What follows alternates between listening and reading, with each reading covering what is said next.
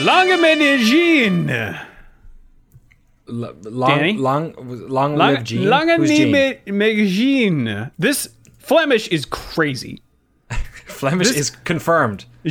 Jean, I think, is the name. The way you pronounce this, it's spelled G-H-E-Z-I-E-J-N, and it's one syllable.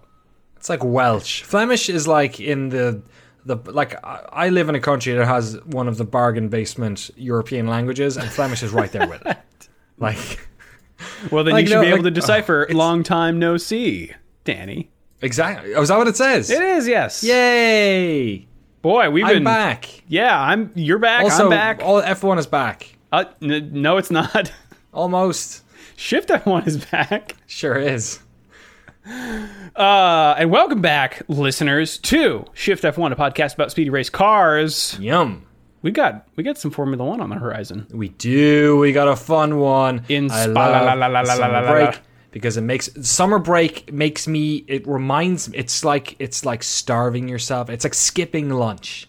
It's like you enjoy dinner so much more because of it. Mm. And what a delicious feast we have coming up. Like, arguably, forever, one of the most enjoyable races of the year, regardless of what year it is, regardless of the car setups. And I think with the particular cars we have now, this year's Spa-Francorchamps Belgian Grand Prix is going to be super fun. I agree. Do you want to just jump right on into Spa itself then? Sure, absolutely. Actually, what I first want to do is somebody tweeted a picture yesterday. I don't think Spa is in Flanders. Maybe it is. I don't know. It's like the Dutch-speaking part of northern Belgium. I'm not really sure. Belgium's weird. Half of them speak French. Then there's like Dutch. Then there's Flemish, which is people who just couldn't fucking pick another language. But somebody, there was a magazine, I think, in England yesterday that did like a tourist brochure on Flanders, and they went with the headline, Stupid Sexy Flanders, which is the most amazing Simpsons reference ever, and I just thought that was worth sharing with everyone. Flanders always makes me think of World War I. Yeah, right? I mean, a lot of that happened there. Like the Ardennes Forest, right? Is that in... Mm-hmm. That's in Belgium. So, like, the Battle of the Bulge essentially all happened there. Yeah. I'm not sure if Spa... I think Spa... In previous years, I have talked about how close people were to Spa during the Second World War. Well, I'm looking at a map right now. Mm. It kind of looks like it's in the Ardennes Forest. I think it is. It's in the south... the south, what is that? East? Right. Yeah, it's north of... northeast of Bastogne. Where I really? Have been. Yes. Oh, wow. Talk about... I wonder, like, how much... Because the race itself has been... Like, to get into, like, the history of the track a bit, like, Spa, it was kind of just, like, a collection of local roads for the longest time. Mm-hmm. Like, very long, windy, hilly roads, because this was the... We're in a very, like... hilly part of the world, so and then there was a track sort of built out of that, but essentially you were driving through little villages in the Ardennes, so I wonder how much of that stuff actually happened there. You gotta say, like, Belgium was like, you know, had two fronts pass over it, right? Oh yeah, I mean, it's west. Right in the thick of everything. Yeah, they couldn't miss it, right? So they were like, yeah, stuck in the middle with you, kind of. Yeah. It is a town called Stavelot. I believe is what is Stavelot? Stavelot? Yeah, I think it's Stavelot. I don't know. Okay, but yeah, the races happened there for years and years and years. I'm not really sure if they went back as far as the 40s, but certainly throughout the 50s and 60s and into the 70s, they were racing there. It was a 14-kilometer track back then, absolutely massive. That's dangerous speeds, crazy heights, people crashing in parts of the track where there weren't anyone there, so they didn't know they crashed. Like, it was kind of a bit of a disaster zone, to be completely honest. So they eventually moved the Grand Prix away from Spa, but they came back in 1983 with a much more sensible track length. I think it basically got cut in half, and since 1983 they've essentially added a lot of modern flavor, safety flavor in the you know, lots of runoff areas, lots of different interesting corners. In fact, when they came back in 1983, the sort of the racetrack part of the racetrack included Pouhon, which is the probably the second most famous corner in all of Spa. after Eau Rouge, although Blanchimont also might be part of that. So might as well just jump into a race. What a race looks like in Spa. You know, the most notable part of the track is probably Eau Rouge, which is either 1 or 3 turns, depending on what you think about it. The start of the race is pretty short. There's a fairly tight right-hander, La Source, which is turn 1, which in previous years has seen a lot of action. There was a very famous crash between, well, actually I think that was closer to turn 2 back in 2008, which I've talked about before, which was one that I, 1998, which is one that I was channel surfing as like a 12-year-old boy and cut to live footage of something like 20 cars crashing. And I thought it was like some sort of highlights package I was watching, but it wasn't. It was the Belgian Grand Prix in 98, and then they restarted the race, and then literally the exact same thing happened again. So they had to restart the race with like, you know, they'd run out of their... This was back in the day when you could have a third car or a second car waiting, you know, and you just replace your car and go back out again. But the first turn, in recent years, there was that crash. Was it? I'm trying to think. It was the one where Alonso got shot over the top of Hamilton. I think it might have been our French friend's fault. I forget. Somebody went up the inside. But that happened there. Monsieur Grosjean?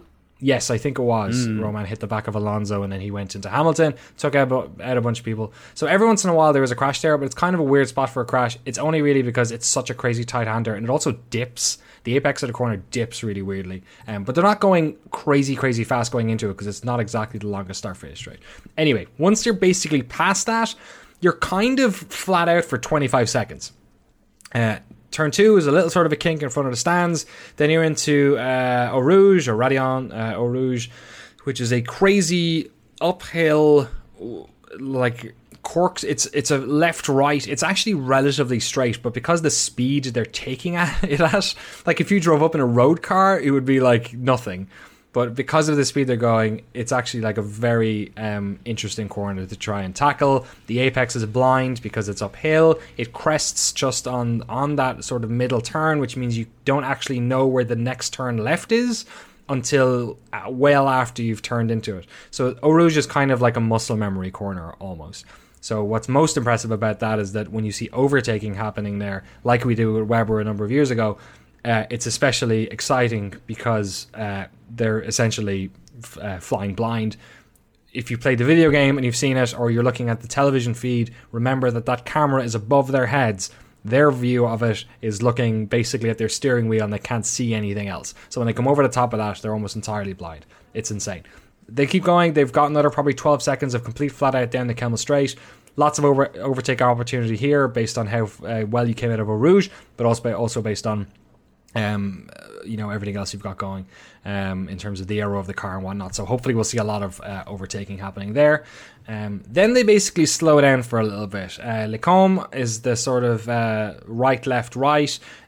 They opted for not to have concrete runoff here, which I think is very good at punishing. Well, there's some, I guess, on the outside of 7, but there's a lot of dirt there, which penalizes people, which means that people tend to brake well into 7. Also an overtaking spot there on the entrance to 7, because if you've got it, you're pretty much fine until you get down to Pouhon. Once you've done Lacombe, turn 10 is a very slow downhill. It reminds me of those parts in roller coasters where it's about to go down, but we're just like turning a corner. So it's downhill. It's got a little bump on it as well, which can take out... You see cars spinning there. Often they spin and people don't really know why they spun. It's actually a little bit of a kink in the road there. Some people like to go around the outside of it to get a little bit more pace coming down into 11, so they can organize themselves well going down Pouhon. But 10 and 11, you tend not to get that much overtaking. Then Pouhon is this ridiculous corner. It's a downhill, double left-hander, super wide, loads of runoff on the outside of the curb to your right. Loads of opportunity for overtaking. Well, some opportunity for overtaking. Mostly it's just a very exciting turn, which they take downhill essentially at top speed. They don't brake. They feather a little bit on the accelerator. But it's incredibly challenging. It's one of that and Eau Rouge and probably Blanchimont as well, which we'll get to in a second, are the reasons drivers love this circuit. This circuit is like there for the taking. It's not a circuit that's like fighting against you like Monaco is, or people like that. It's not a track that's like working against you. It's a track that's like, come, let's have fun. And I think Pouhon is probably one of the great examples of one of the additions they did back in the 80s that sort of has really defined this track, which is interesting because essentially what they're doing is they're taking you from the top of the track up at past Lacombe down to the bottom, which is Stavelot at the end. Once you've done that, the next couple of turns is not really all that much overtaking. 13, 14, 15, 16, it's kind of like right, left. The cars are slowing down. They're probably grabbing a little bit more juice into their MGUK. Because the next section is basically this and the Kemmel Straight are the two spots where you tend to get quite a lot of overtaking. Your exit of Stavelot... coming into Blanchimont, which is it's essentially a straight. It has two sort of left turns on it, but you're taking the entire thing flat out, basically. Very wide, not all that much in terms of runoff. Again, it's the track is wide, but the circuit is tight. Kind of, there's not that much you can get away with if you lose it here. But very, very fast, and then down into like. I would reckon this, and I think it's slightly uphill, so maybe the end of China Strait has more of a braking zone, but it is definitely one of the most aggressive decelerations in any F1 track of the season. Down into 19, which is a chicane, the only chicane on the track, which is another spot again where they're definitely harvesting a lot of their K. Special K, 1920. The entrance to the pit lane is very forgiving on this track. It's basically the outside of turn 20, so no one ever gets in anyone's way, typically.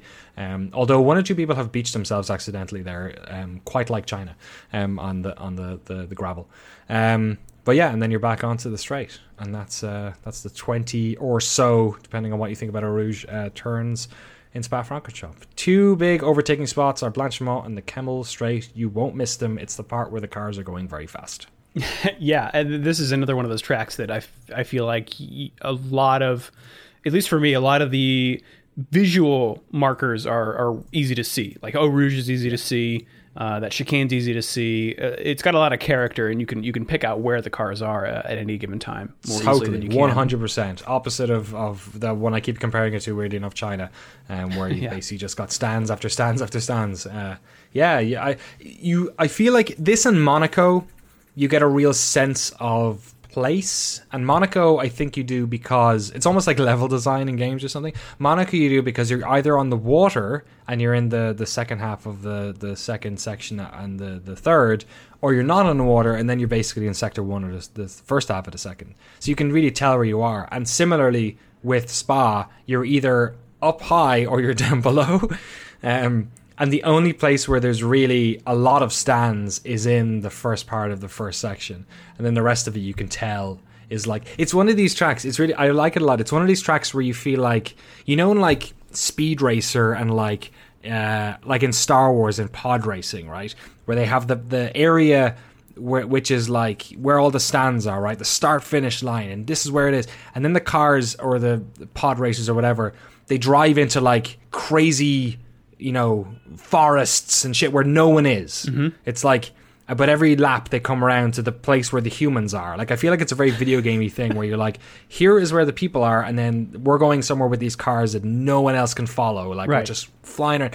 That's kind of what Spa feels like, because although there is stands, you're basically driving into a forest. Yeah. And it looks amazing. It looks cool, and the helicopters around.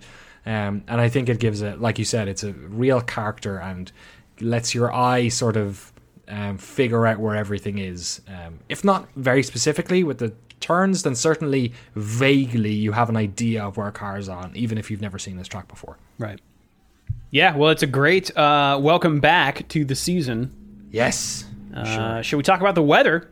Sure. It can go either way here, and it can go either way on different parts of the track here as well. And it will probably I will not give definitive weather predictions here, certainly, because number one, it's the weather, and number two, it looks like precipitation. Well, let's talk temperature first. Mid-70s, around the time of qualifying, or if you're Celsius, mid-20s. And precipitation for qualifying looks to be about 3%, but that's coming off of 40% in the morning. So maybe a wet track, etc.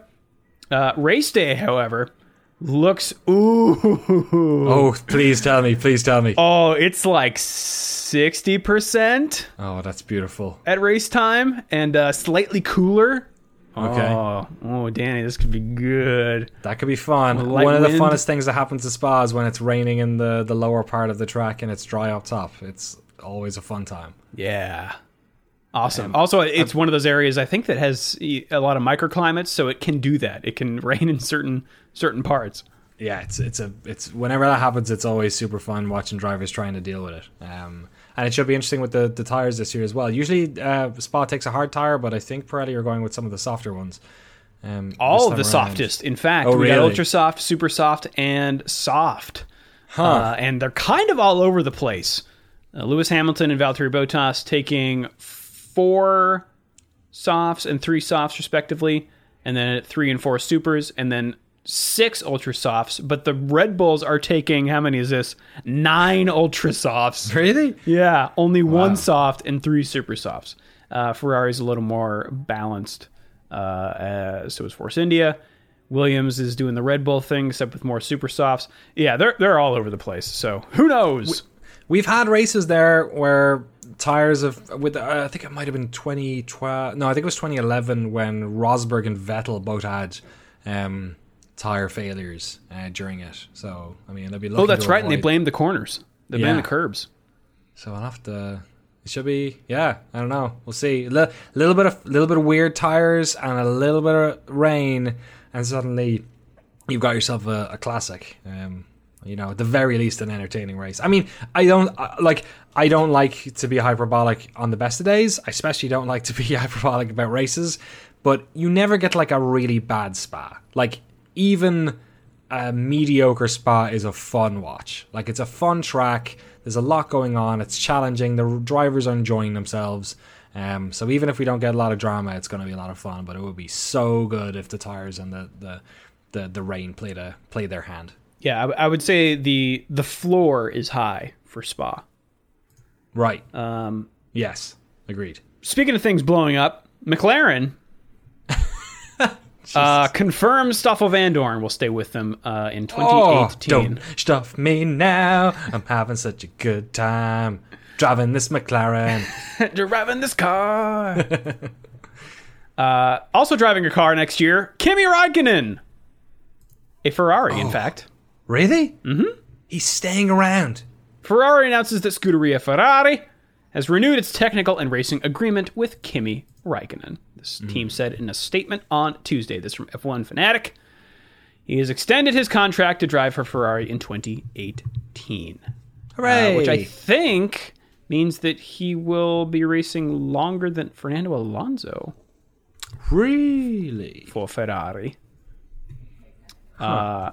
People were thinking maybe I saw a certain incredulous blinking GIF in relation to people surprised that Charles Leclerc, there's so many accents I could do with this. Is Charles Leclerc for Ferrari? What happened? But Kimi Räikkönen, I'm not going to try a Finnish accent, is the man with the seat. And I guess probably Vettel. They maybe even have confirmed him. I'm not sure. All right. Yeah, he must be on a longer contract. Kimi is definitely on a year by year. You could tell. Yeah, he's playing month to month in his apartment. Nobody. Yeah, on his bike track. Right. Fernando Alonso, the other McLaren driver, says, "I don't see any project that will allow." Is telling CNN, by the way. Mm. If I don't see any project that will allow me to fight for the win, I will look outside F1. But that's a decision I will make around November, December. I feel like if that was really the way he felt about it, he wouldn't have been there for like 3 seasons, 4, 3. Like, you never know, man. They might be saying things like, Trust us. Next year is the year. Fool me once, Drew Scanlon. I mean, I guess, but they could. If he retires, then Kimi would have the opportunity to overtake him in most entries. Ooh. He is. Do you want to hear some hot stats? I do. Give them to me. Kimi Räikkönen is 264. Felipe Massa actually is only one behind him, 263. Oh, wow. In sixth. Fernando Alonso above Kimi is the fourth most entries of any F1 driver ever, 284. So if he retired and there was a 20 racer next year, then Kimi would match him, which would be good. Neither of them are probably getting to Schumi anytime soon, 308. We know, of course, that our good friend Jensen Button bet Schumacher's total entries for second place of 309 earlier this year. And above him is the one and only Rubens Barrichello, former teammate to Michael Schumacher, 326 total entries between 1993 and 2011. Wow. Yeah, impressive. Way to go, Ruby. Yeah, he was crying in a video where his son was driving a car I saw floating around on the internet. Aww. He's a good dude. Rubens bad. Rubens and Massa. I mean, they're both Brazilian as well. Maybe all Brazilian people are just nice. I don't know. Maybe. People like him. Rubens, of course, crashing that day as well in Imola. He was he had a really bad crash in qualifying. Same day as Ratzenberger, I think. Oof, boy. Yeah. All right, well, in other team news, Renault bringing engine upgrades at two next races. Ooh. I feel like Renault is on the rise. What do you think?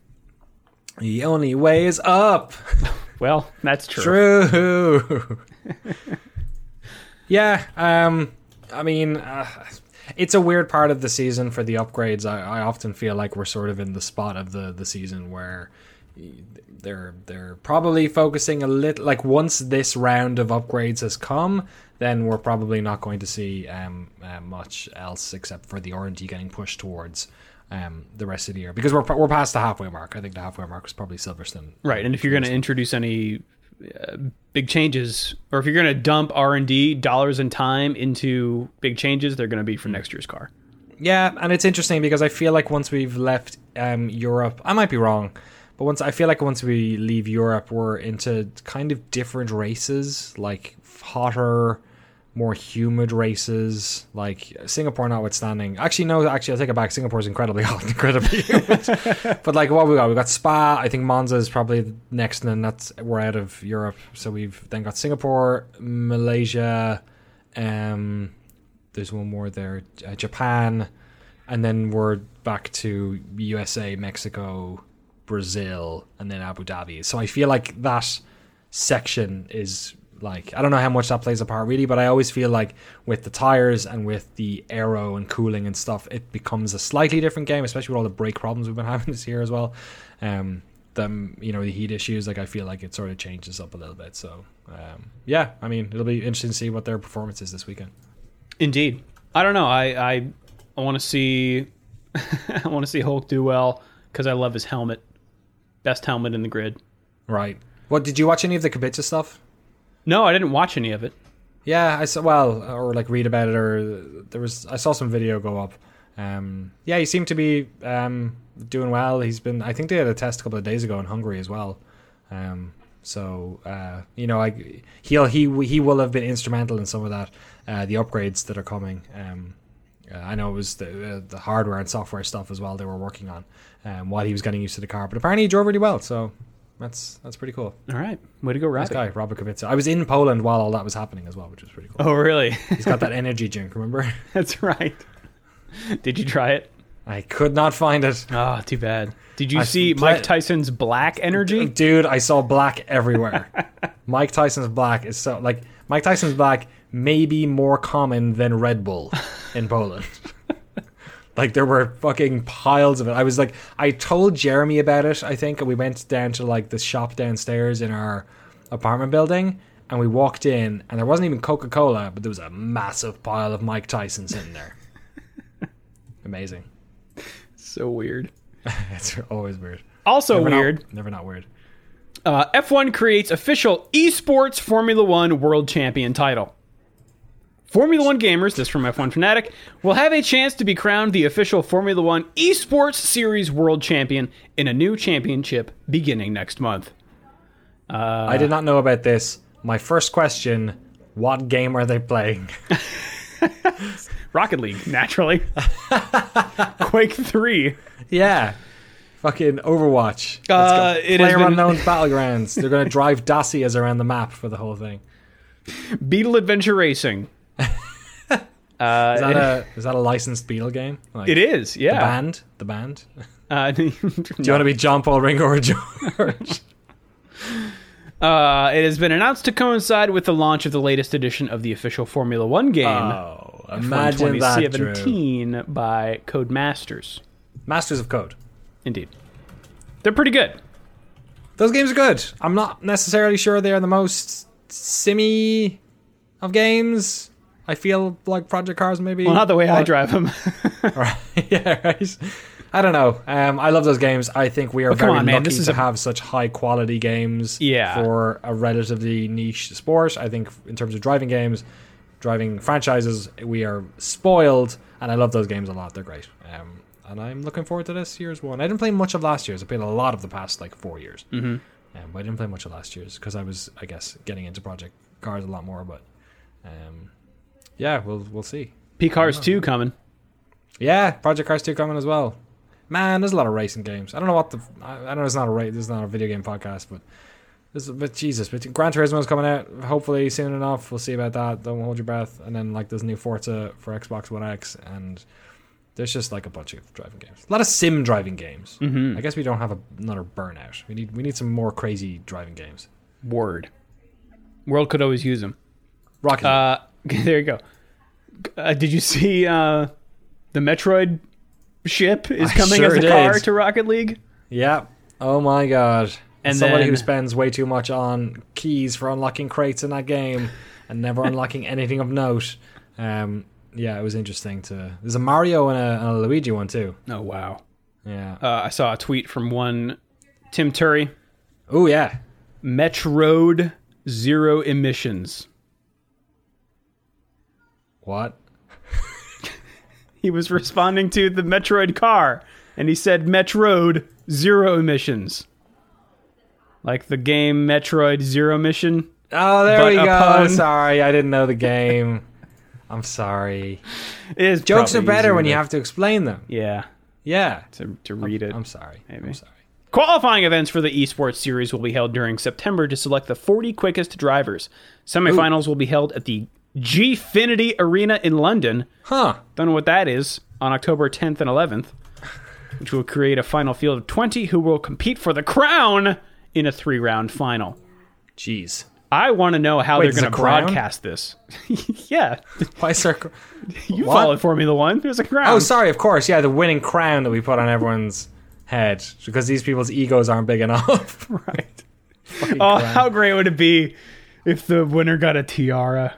Would you imagine? Oh. Okay. The driver who would like it the most, Lewis Hamilton. Oh, yes. The driver who would like it the least, Kimi Räikkönen.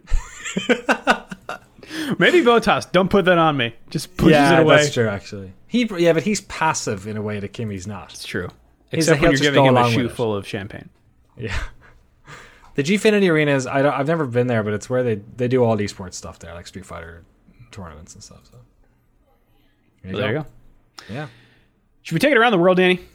Let's race around the world. Formula 4 United States Championship is at the Virginia International Raceway this weekend. That's in Virginia. In Alton, Virginia. Alton. Alt Town. Mm-hmm. They all listen to My Chemical Romance there. What? Alt Town. Oh, got it. All right. Alt. We're both slow on the uptick here. We're getting back in the swing. IndyCar is at Gateway Motorsports Park in Madison, IL. Mm. Formula 2 will be supporting Spa-Francorchamps. This will be supporting F1 at Spa-Francorchamps in Belgium. Mm. The IMSA WeatherTech Championship is at the Virginia International Raceway in Virginia for the Oak Tree Grand Prix. I live in Oak Tree, California. Do you really? No. Okay. Oak tree land. Yeah, parentheses, land. Yeah. MotoGP is at Silverstone in Towcester, Northamptonshire. Oh. United Kingdom. Only half of it's in Northamptonshire. The good half. But it's all the Octo British Grand Prix. Fuck, man. Octopuses driving cars. I don't know if this is a great idea. Motorcycles. Even crazier. By the way, their extra legs are going to get caught in the spokes. Wait, motorbikes don't have spokes. Wheels. So they kind of have spokes, I guess. Spokes, yeah. Maybe. I should have said this before, or I should have realized it before the summer break, but MotoGP this year has been fantastic. Oh, if you want to get into that, I recommend going and listening to our podcast we did with one Gurk, the Turk. Gurk the Turk, Gurksman. Mm-hmm. Gurksman. On Alt F1. Love that guy. And then maybe watching what's Hitting the Apex. Oh, yeah. Fantastic documentary. Hitting the Apex and what's the TT one? Over the Edge? Closer to the Edge? Closer to the Edge? Something like that, yeah. Living on the Edge? Has got more Brad Pitt in it, though. Living in the Fridge. Yeah. British Guy Touring Car Championship is at Rockingham. I said Guy Garvey. He's the singer from Elbow. Guy Martin. That's it. There you go. Guy Martin's amazing. Rockingham Motor Speedway in Corby, Northants? England, UK. Northamptonshire? It says Northants. What's the name of the track? Rockingham Motor Speedway. Rockingham Speedway is in North Carolina. Nailed it. All right, wrong one. Super GT, Danny, is at Suzuka Circuit, Mie Prefecture, Japan. It's one of my favorite prefectures. Yeah, Northamptonshire is where the other one is. Okay. It's in the Northamptonshire Prefecture. Is that I'm in the San Francisco Prefecture. Yeah, right. For their 1,000 kilometer race, Super GT. It's too far. Fantastic. Wow. No, there's no NASCAR on this weekend. Feels strange. What? I know. There's no NASCAR? I guess I'm going to crack open a cold one and have a barbecue instead. While saluting the flag. Danny, your American accent has gotten so much better. What's gotten better? Your American accent. Has it? Mm-hmm. I guess I gotta practice for my citizenship test in a couple of years there. Oh, it's so good. I love hearing American accents. Dude, I was in Knoxville, Tennessee. Oh, holy shit. Speaking of accents. I love the way everyone speaks in Tennessee. Oh my god, it's amazing. It's like everyone's my sweet old gran. We went to what was it called? We went to Hooters. Waffle House. Waffle. Yes, we did. We literally went to Waffle House. Okay. Wow, amazing. And I had the sweetest lady giving us. I had grits for the first time. Ooh, all right. They are not. I'm glad I had them once. That's probably all I'm gonna have a grits. Okay. But everyone was just so nice. It's like, well, fill your coffee up for you, doll. And I'm like, yes, please do. Never stop filling it. Good times. Well, should we run on down the list of good old boys and their points? Sure, let's do it. I need a refresh. We've had a couple of weeks off here. Sebastian Vettel, 202. Sebastian Vettel. Okay. Yes. You know, the kicker for the Oakland Raiders, Sebastian Janikowski. Yes, they call him Seabass. Do they really? Yep. That works out really good. I prefer the kicker for the Patriots, who I've picked for my fantasy football team for the 5th year in a row. He's good. Gostkowski, baby. Yeah. Mm-hmm. Number one. I got my draft this weekend. Oh, you did? How'd it go? I know. It's coming this coming weekend. Oh, it's coming this weekend. Yeah. Sports. I've done all right this year. I was 4th pick out of 8, so I've been kind of in the middle the whole time. Didn't really get what I wanted. Didn't get crap either. So also in the middle, between one and last, Lewis Hamilton with 188. That's how he says it, I'm sure. If you're not first, you're last. What's the point difference? 202 to 188, so 14. Wow, all right. And then only 19 back from him, Valtteri Bottas in third place, followed by Danny Rick with 117, Kimi Räikkönen with 116, Max Verstappen has 67, Perez has 56, Ocon's got 45, Sainz has 35, the Hulk has 26. Swing away, Sainz. He's in 10th place. Massa's in 11th with 23. Lance and Grosjean have 18. Maggers has 11. Fernando Alonso has 10. Him? Maggers? All right. Yeah, keep going. Sure.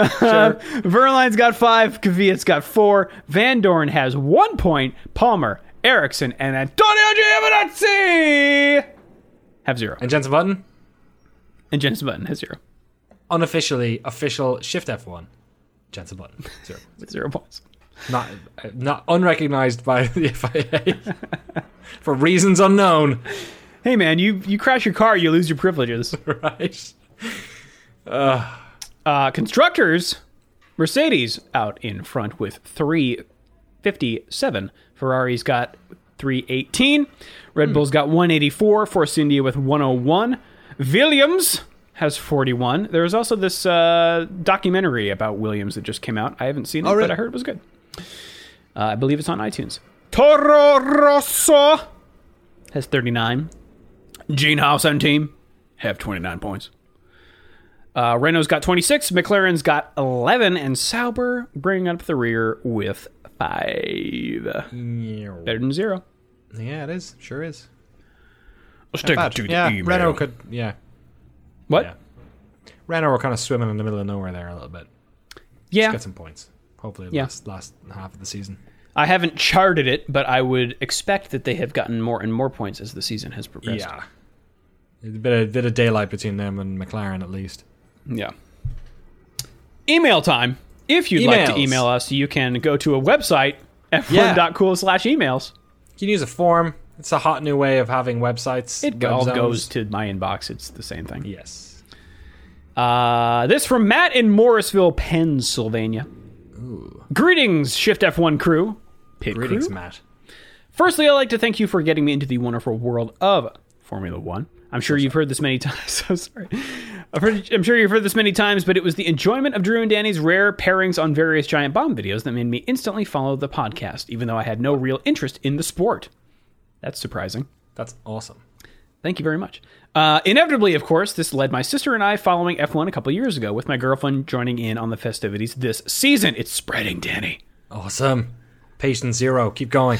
The checks from Liberty Media are in the mail, I'm sure. Right. But on to the question. During qualifying for the Hungarian GP, the commentators mentioned that the first qualifying session was Williams reserve driver Paul di Resta's first time in a 2017 F1 car. Yeah, it was. This led my girlfriend asking the legitimate question of, if he's their reserve driver, why haven't they let him test the new car?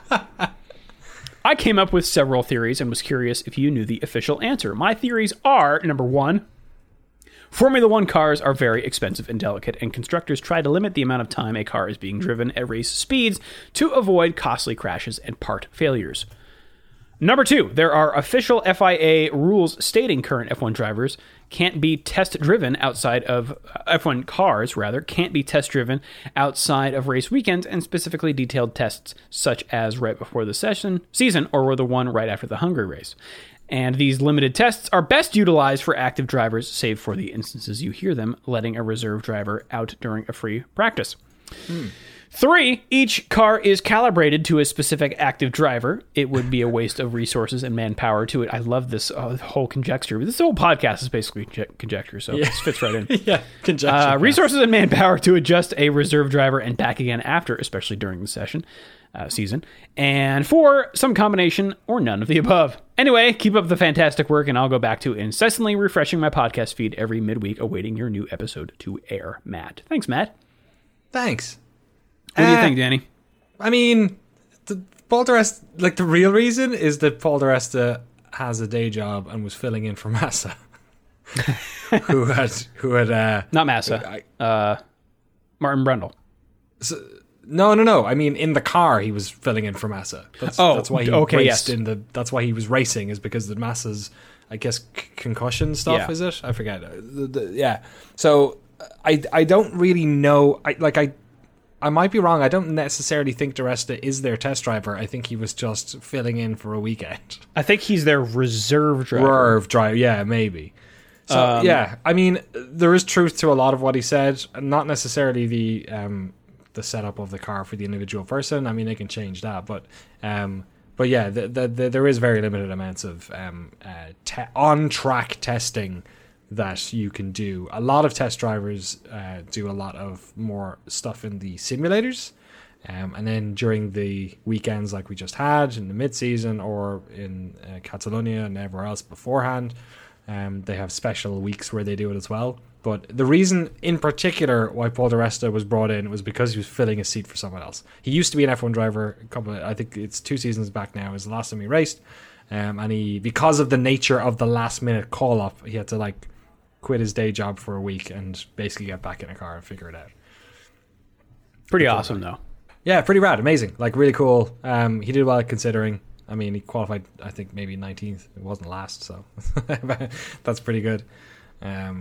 Yeah, so that was the answer to that. But don't worry, you're doing F1 entirely right.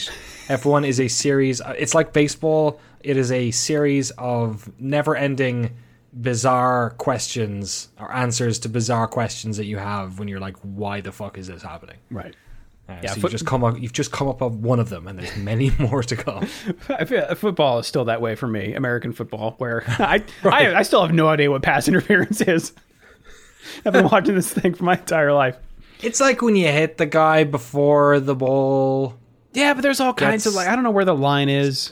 Yeah. Anyway. That's true. We got a lot of these emails and notes on Twitter. This one from Nick. Subject, it's called Speedy Dry. What? The absorbent they use on the track, he means, to clean up oil spills and such, as seen after Ricardo's incident with Max Verstappen. Yes. The white spray looked like fire retardant. I was about to say detergent, but that's not what that is. Close. The absorbent they use is commonly known as Speedy Dry. It is a staple at local short tracks where amateurs like to crash.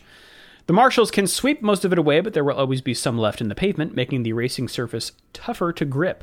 After a few laps, the sticky race tires will remove the Speedy Dry pretty much entirely. It wasn't a big deal with Ricardo because he pulled out of the racing line. Love the show, from fellow Alameda County resident. Yeah, baby. Word up. Yep. Alameda County, it's where I got married. Boom, boom, boom. Nice. Yeah, that's cool. I was surprised by how quickly they were able to sort that out because it seemed like there was quite a lot of liquid on the track. That's cool. It was cool that they were able to just let them keep going as well. It was just safety car. I didn't have to red flag or anything.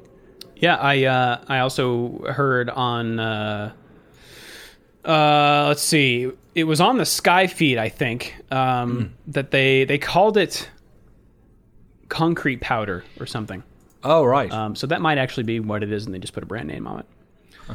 Whatever. Nick also elaborates. Hey, Drew, as a racing driver with about 20 years experience, well, why didn't you lead with that one? Wow. I can tell you the situation with Magnussen and Hülkenberg.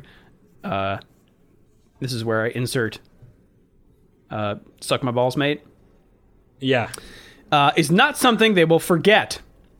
Yes, adrenaline is high during and immediately after the race, but you do not pull it out of your mind. If you can't catch him that race, you'll have another chance at a different race. Now, I'm not saying you torpedo the driver, but you will remember everything that happens.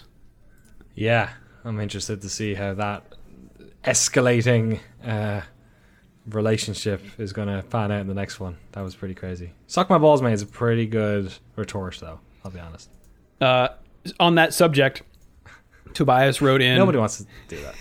I mean, some people do want to do that. But hey, guys, just wanted to share this T-shirt I spotted at the Copenhagen Historic Grand Prix this weekend. It was sold at the official Jan Magnussen fan shop at the event. And yes, it says, suck my balls. Oh, really? It says, suck my balls, mate. Oh, that's great. The mate sells it. Yeah. The mate's the punchline. You're talking to your mate, and you're like, suck my balls, mate. You know, it's showing that you're still friends. So sorry to anyone who's got playing this when they're picking the kids up, by the way. Yeah. So sorry. Well, if they can get past your swears, Danny. All right. I have a piece of news. Do you? That I just found accidentally and didn't know anything about. Weirdly enough, and I bet everyone was screaming at their podcast machine when I mentioned Guy Martin earlier. Guy Martin, of course, the main sort of character, I guess, or protagonist, or whatever you call it. Subject, there we go. It's almost like I don't make documentaries for a living. Main subject of the movie Closer to the Edge, the Isle of Man TT movie that was broadcast in 3D in a lot of places, will be working with Williams Martini in the pit crew during Spa.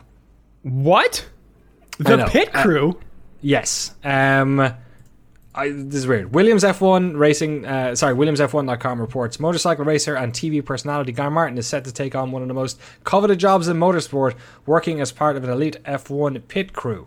With no Formula 1 experience to his name, Guy will be going in at the deep end when he joins Williams Martini Racing, one of the world's leading Formula 1 teams, at Spa. A truck mechanic by trade, Guy will visit Williams' UK base ahead of the Belgian Grand Prix, where the team will run him through the major tasks he'll be expected to perform during the race weekend. Having forged a successful career in motorcycling, Guy knows all too well how the race results in the mechanic's hand, so practice is essential. During the race weekend, Guy will be tasked with helping to set up the garage before assisting the car crew build the FW40 car. Guy will proceed to work two 90-minute practice sessions on Friday, a further fourth practice session on Saturday before a three-stage qualifying session and the race itself. The pit crew will look after both of Williams' drivers, of course Massa and Stroll, and every pit stop is crucial. Guy will be working with the fastest team in the business, blah, blah, blah, blah, blah, blah, blah. Oh yeah, they actually technically are, with the team having set the fastest pit stop of the season at 2.02 seconds. I believe that was in Silverstone. So that's amazing. He is a mechanic. I'm not sure if he's actually going to be in the pit, like, tire change crew, but he is working with the pit crew in the garage that whole time. Yeah, isn't that crazy? That's nuts. I wasn't even googling him. I was googling something else, something to do with Williams, and it was the first story that came up. So. Wow. He is, I mean, he should be hawking Dos Equis or something, because he's the most interesting man in the world. He totally is. And his sideburns are incredible. His sideburns are unapologetically locked into the late 80s. Yes. And they're stuck in a time vortex, and they'll never be free. Speaking of sideburns, we don't have an NASCAR race, but we do have an NASCAR email. Oh, yeah. Greg writes in and says, not F1, but Dale Jr. Oh, yeah. I call him Jr. because we're on a first-name basis. Or what do you call a junior? A suffix. We're on a suffix basis. Suffix basis. Anyway, he wears a wedding ring that matches his sponsor for that week. This week, I am married to Monster Energy Drink. And sure enough, Greg includes a link, which I will post in the show notes, to Dale Jr. on two separate occasions wearing a green wedding band and an orange wedding band, depending on what color fire suit he's wearing. That's amazing. Oh, my God. That's something else. Thank you, Greg. It's beautiful. What a sport. What a sport. We are also on Twitter. You can follow at ShiftF1 Podcast for fun F1 stuff we run across. Special thanks to Paul Zwambag, headphone emoji, a.k.a. at Zwambag, for sending us this link. He says, epic cruise ship racetrack. It is indeed a racetrack built on top of a cruise ship. Oh, what do they race? Go-karts. Oh, God. Yeah. Don't fall off the edge. Yeah. Yeah. Jeez. We really hope those barriers are up to snuff. Yeah. The runoff area is a fucking ocean. Kasploosh. Wow. Yes, it part of the Norwegian cruise line, the Norwegian Bliss. Why am I not surprised? Nearly 1,000 feet long. Oh, my God. Does it go to downstairs and stuff? Is there like a downstairs section? It does appear to pass over itself. Yes. Yes. Amazing. Outstanding. I'll link pictures of that as well. And that's a podcast, Danny sure O'Dwyer. Is. As always, you can find our show notes on f1.cool, along with how to subscribe via RSS, iTunes, Google Play, and wherever podcasts are sold. Danny, anything else? No, man. That's it. We've got a fun race to look forward to. Midpoint in the season. Big battle between I mean, it's a three-way, really, like, ultimately. If somebody crashes out of a race, they're going to lose enough points that somebody else can gobble up their position, essentially. So, all to play for between the Mercedes and Vettel at this stage, and there's enough races left where somebody, any one of them could do it, so, yeah, we'll have to see what happens. Heck yeah. Everyone's back, baby. Until next time, I am Drew Scanlon. He is Danny O'Dwyer. If you want to support us, we are both on Patreon. Me at patreon.com/clockmap. Danny at patreon.com/DannyO'Dwyer. Have a good race weekend, everyone. We will see you next week.